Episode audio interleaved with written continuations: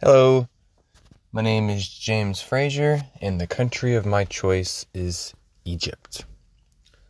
Um, the reason that I chose Egypt as the country of choice for my project is because I see so much potential in what Egypt could be compared to what it is now.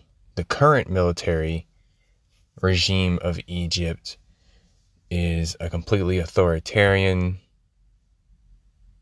um, not many freedoms, um, and it is a result of a 2013 military coup, which made the elected president um, kind of take over and retain power.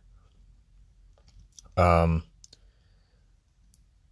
one of the questions or one of the problems that I feel like I wanted to answer the most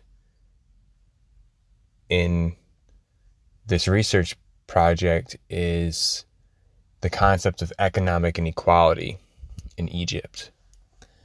Now, in 2000, the year 2000, Egypt had a poverty rate, um, and this is world poverty.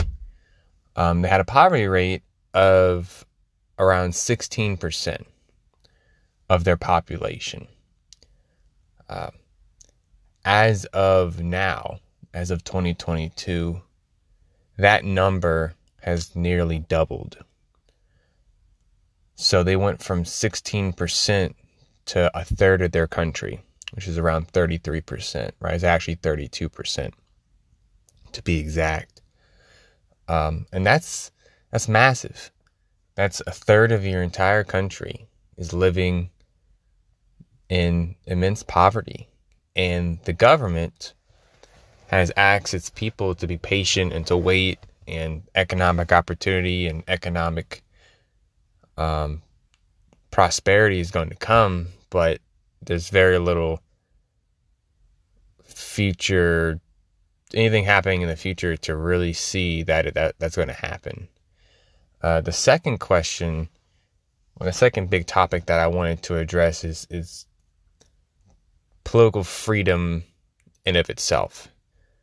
So, in Egypt, you have little to no actual freedom of assembly. There is no freedom of the press. There is no freedom of a true opposition. There is no free speech. Um, access to the internet is restricted.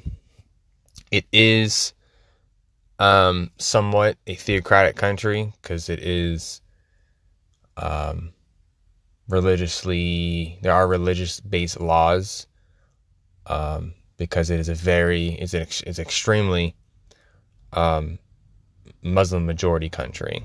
I think it's like, you probably say 90 99, 95, 99% of the country um, identifies themselves as being Muslim.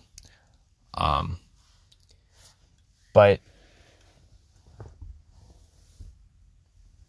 the reason that I think this country has a whole lot of potential, even beyond that, is in 2011 like I said before, they had the Arab Spring and they actually gave a good shot at, at kind of democratizing. Now, it had failed with the military coup, but the sentiment of freedom or the sentiment of a more democratic system is still there.